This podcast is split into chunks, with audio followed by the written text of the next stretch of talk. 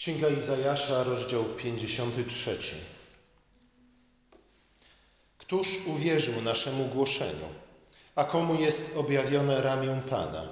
Wyrósł bowiem przed nim jak latorośl i jak korzeń z suchej ziemi. Nie miał kształtu ani urody. I gdy widzieliśmy go, nie było wyglądu, który by się nam podobał. Zgardzony i odrzucony przez ludzi, mąż boleści, doświadczony cierpieniem. Przed nim ukrywaliśmy jakby swoją twarz, wzgardzony tak, że mieliśmy go za nic. Zaprawdę on wziął na siebie nasze cierpienia i nosił naszą boleść, a my uważaliśmy, że jest zraniony, uderzony przez Boga i utrapiony. Lecz on był zraniony za nasze występki, starty za nasze nieprawości.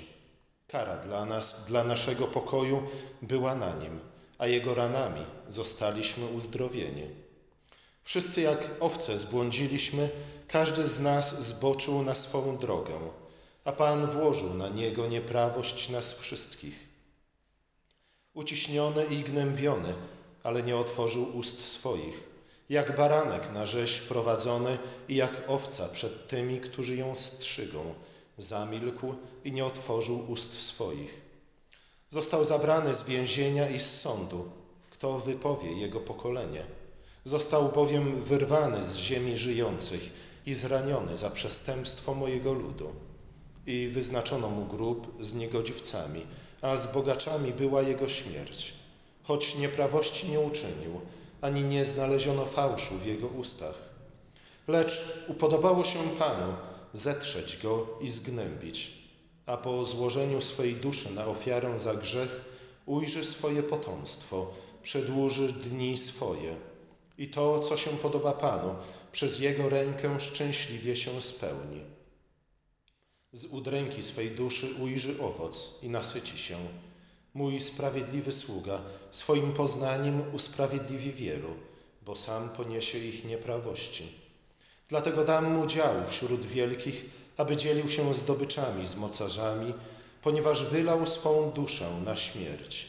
Został zaliczony do przestępców, sam poniósł grzech wielu i wstawił się za przestępcami. Oto Słowo Boże. Ten rozdział Księgi Izajasza chyba jest najbardziej znanym fragmentem z Księgi Izajasza, jednym z bardziej znanych fragmentów Starego Testamentu. Zapowiada bowiem to w bardzo plastyczny sposób śmierć Chrystusa dla naszego zbawienia. Kiedy go czytamy, jesteśmy na pewno poruszeni ogromem cierpienia, jakie spadło na niego. Ale zanim przejdziemy do samej męki Chrystusa, powinniśmy najpierw zwrócić uwagę na powody, dla którego ona miała miejsce. Bowiem męka Chrystusa, Jego krzyż, objawia nam nie tylko miłość, zbawczą miłość Boga, ale również objawia to, co katechizm heidelberski nazywa naszą niedolą spowodowaną grzechem. Ta niedola nie jest jakimś nieszczęściem, jakimś kataklizmem, który spada na nas jak grom z jasnego nieba. Jest to niedola, którą sami sobie zawiniliśmy. Ona jest naszym dziełem. Pierwsze cztery wersety tego rozdziału opisują reakcję nas, ludzi, na widok umęczonego Pana. I słuchajcie, nawet ta reakcja wskazuje na naszą winę, obciąża nas. Prorok rozpoczyna właśnie od zwrócenia uwagi na niedowiarstwo w obliczu męki Chrystusa. To niedowiarstwo zaś było podyktowane tym, co zobaczyliśmy, a także tym, czego nie dostrzegliśmy na krzyżu. Widok zgardzonego, odrzuconego Mesjasza, jego boleść, jego cierpienie, wzgarda, z jaką się spotkał, sprawiły, że odwróciliśmy nasze twarze, nie chcąc dłużej na niego patrzeć. Być może dlatego, że nie tego oczekiwaliśmy od sługi Jahwe, od Mesjasza, który przyszedł dla naszego zbawienia. Może jak Piotr, sądziliśmy, że Jezus jest Mesjaszem, ale na myśl o Jego męce, a zwłaszcza o Jego haniebnej śmierci na krzyżu, ta myśl zbytnio nas przerażała, żeby uznać tę śmierć i tę mękę za konieczną dla naszego zbawienia. Nie tak wyobrażaliśmy sobie dzieło mocnego ramienia Pana. Nie tak wyobrażaliśmy sobie dzieło sługi Jahwe. Może nadal tak jest, że na widok skatowanego Chrystusa, że widok skatowanego Chrystusa budzi w naszych sercach bardziej odruch grozy poruszanej ze współczuciem, a nie refleksją nad bezmiarem ludzkiej głupoty, złości, ślepoty. Bo to myśmy uczynili. To my krzyczeliśmy krew Jego na nas i na nasze dzieci. W naturalny sposób mamy tendencję do tego, aby myśleć właśnie w Piotrowy sposób o Bogu i o Jego dziele zbawienia. Wyobrażamy sobie Boga jako wolnego od cierpienia, niepoddanego temu wszystkiemu, co budzi nas w nas trwogę, temu wszystkiego, co nas trapi, co nas boli, boli, co nam ciąży. Chcemy raczej Boga zasiadającego wysoko w niebie na tronie, cieszącego się niczym niezmąconym błogostanem. Nie zaś Boga zawieszonego na przeklętym krzyżu. Ten widok burzy nasze wyobrażenia o Bogu. Chcemy stać się bowiem jak Bóg, wolni od bólu, wolni od cierpienia, wolni od śmierci, wolni od jakiejkolwiek ofiary. Zawsze rozpromienieni, zawsze rozanieleni, zawsze beztroscy. Gdy na skinienie naszego palca w oka mgnieniu cały wszechświat spełnia każde nasze życzenie. W ten sposób wyobrażamy sobie Boga i takimi chcielibyśmy być. Dlatego obraz Boga ukrzyżowanego niekoniecznie musi się nam podobać. Co więcej, uważamy, że Bóg niepoddany cierpieniu stanowi jedyną gwarancję naszego zbawienia, jedyną gwarancję zbawienia, które postrzegamy głównie jako uwolnienie nas od trosk, od, od cierpienia, od bólu. Tu jednak na krzyżu Bóg objawia nam się w całkowicie odmienny sposób. Nie tak, jakbyśmy tego chcieli, biorąc na, na siebie to wszystko, od czego my chcielibyśmy uciec. Ten widok nas przeraża i słusznie, powinien. Pogłębia naszą trwogę, pogłębia również poczucie naszego zagubienia. Chcemy być może nawet wyprzeć z naszej świadomości ten obraz.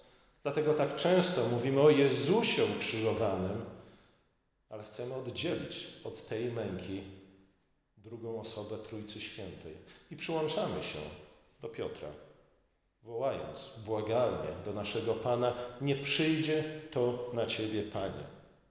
Ale kiedy to czynimy, być może stajemy w jednym szeregu razem z samym szatanem. Dlaczego? Bo wskazujemy na inną drogę zbawienia, łatwiejszą drogę zbawienia. Mówimy, skoro jesteś synem Bożym, to czy nie możesz zamienić tego kamienia w chleb? Czy nie możesz po prostu od tak na jedno słowo, zamienić naszej niedoli w błogostan? Po co to wszystko jest potrzebne? Naszym zdaniem krzyż być może nawet dyskredytuje Boga jako takiego, a w związku z tym również zabija wszelką naszą nadzieję. Krzyż jest dla nas kamieniem, o który się potykamy. A jednak prorok upiera się że to On był zraniony za nasze występki, starty za nasze nieprawości. On poniósł krzyż, a zatem wszystkie konsekwencje naszego grzechu, naszej głupoty, naszej niedojrzałości, naszego strachu, naszych decyzji podyktowanych zniecierpliwieniem lub chciwością, naszej pychy, naszej zachłanności. To one właśnie wypchnęły go na krzyż z tego świata, w którym żyjemy. To one uczyniły zeń kozła ofiarnego, którego obwiniliśmy za wszystkie nasze niepowodzenia, za wszystkie nasze upadki. Oto przyszedł doskonały człowiek, dobry, mądry, szczery, a my potraktowaliśmy go jak złoczyńcę, jako przyczynę wszystkich naszych nieszczęść. Przez nieprawość stłumiliśmy prawdę. W ten sposób ludzie bardzo często reagowali na Ewangelię głoszoną im przez Chrystusa. Porywali kamienie albo zabierali go nad przepaść, chcąc go uśmiercić, chcąc go uciszyć na zawsze, ponieważ prawda nie była tym, co chcieli usłyszeć. Ale dzięki Bogu to nie koniec historii. Prorok stwierdza, że również nasze odrzucenie sługi Jahwe było częścią boskiego planu zbawienia, owocem uniżenia, odrzucenia, pohańbienia i w końcu śmierci Chrystusa jest nasz pokój, jest nasze uzdrowienie, jest nasze odkupienie. Bóg przyjmuje nas jako swoje dzieci. My jesteśmy dziedzictwem i owocem śmierci Chrystusa. A słuchajcie, właśnie ten rozdział przypomina nam, że na żadną z tych rzeczy nie zasłużyliśmy. Nie byliśmy jej, jej godzin, godni. Wszystko to otrzymaliśmy wbrew naszym wcześniejszym poczynianiom, wbrew naszemu życiu. Dlatego Pismo upiera się przy stwierdzeniu, że zostaliśmy zbawieni z łaski, a nie z uczynków. Nie poprzez nasze zasługi. Pomoc musiała przyjść do nas z zewnątrz. Bo sami w sobie byliśmy tak bardzo uwikłani w kłamstwo, tak bardzo zaślepieni, że nawet kiedy Bóg posłał nam Zbawiciela, to przybiliśmy Go do krzyża. To my uczyniliśmy. Każdy jeden z nas. Ale właśnie dlatego Chrystus się uniżył. Przyjął postać sługi. Dał się wypchnąć na krzyż. Umarł w hańbie i samotności. Dlatego został, ponieważ to uczynił, dlatego został również wywyższony Otrzymał imię, przed którym zgina się każde imię, każde kolano w niebie i na ziemi. Z tej walki z ludzką niegodziwością, z naszą niegodziwością, z kłamstwem, z pychą, ze zdradą, z, z niewdzięcznością, on wyszedł zwycięsko. A on jest nie tylko zabitym barankiem, który wziął na siebie wszystkie nasze grzechy i wszystkie nasze winy, ale On jest również zwycięskim lwem. Ale stał się lwem dokładnie dlatego, że wcześniej został barankiem.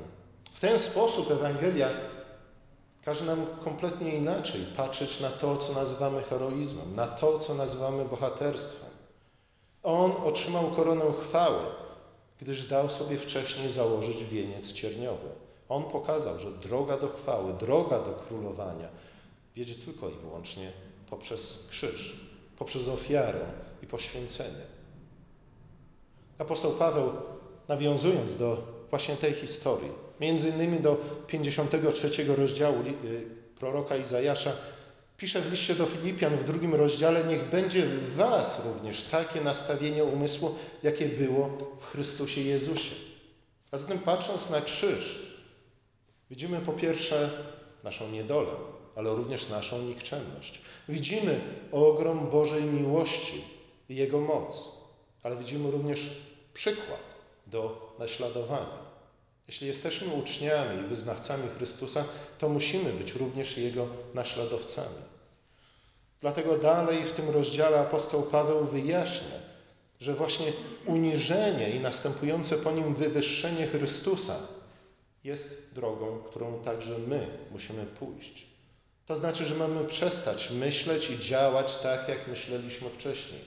Tak jak myślał Piotr, kiedy Chrystus po raz pierwszy zapowiedział swoją śmierć. Właśnie takie myślenie, właśnie takie postępowanie doprowadziły do zaprzeczenia prawdzie, do podeptania wszelkiej sprawiedliwości, do ukrzyżowania Chrystusa. Zamiast tego, mówi Paweł, Mamy zacząć myśleć i postępować tak, jak nauczył nas tego Chrystus. Wyjść na ścieżkę tego prawdziwego heroizmu, pozbawionego buty i udawania, a zamiast tego cechującego się niezłomnym umiłowaniem prawdy i szlachetnością. Dokładnie tym wszystkim, co widzimy w Chrystusie, cierpiącym, ale również zwycięskim swojej śmierci i w swoim zmartwychwstaniu. Pycha bowiem prowadzi do upadku, pokora zaś do wywyższenia. Bóg zrzuca mocarzy stronów, a wywyższa uniżonych. Do ubogich w duchu należy królestwo. Uniżeni odziedziczą ziemię. Pokora i uniżenie przed Bogiem nie czyni nas, broń Boże, bezbronnymi w starciu ze złem, niegroźnymi dla sił ciemności, bynajmniej, Być może paradoksalnie dla nas, z naszej ludzkiej perspektywy, pokora i uniżenie przed Bogiem prowadzą do zwycięstwa nad siłami ciemności, nad grzechem, nad pychą, nad butą, nad zakłamaniem. Wprowadzają nas bowiem w świat prawdy, w świat Ewangelii, w świat światłości. Amen.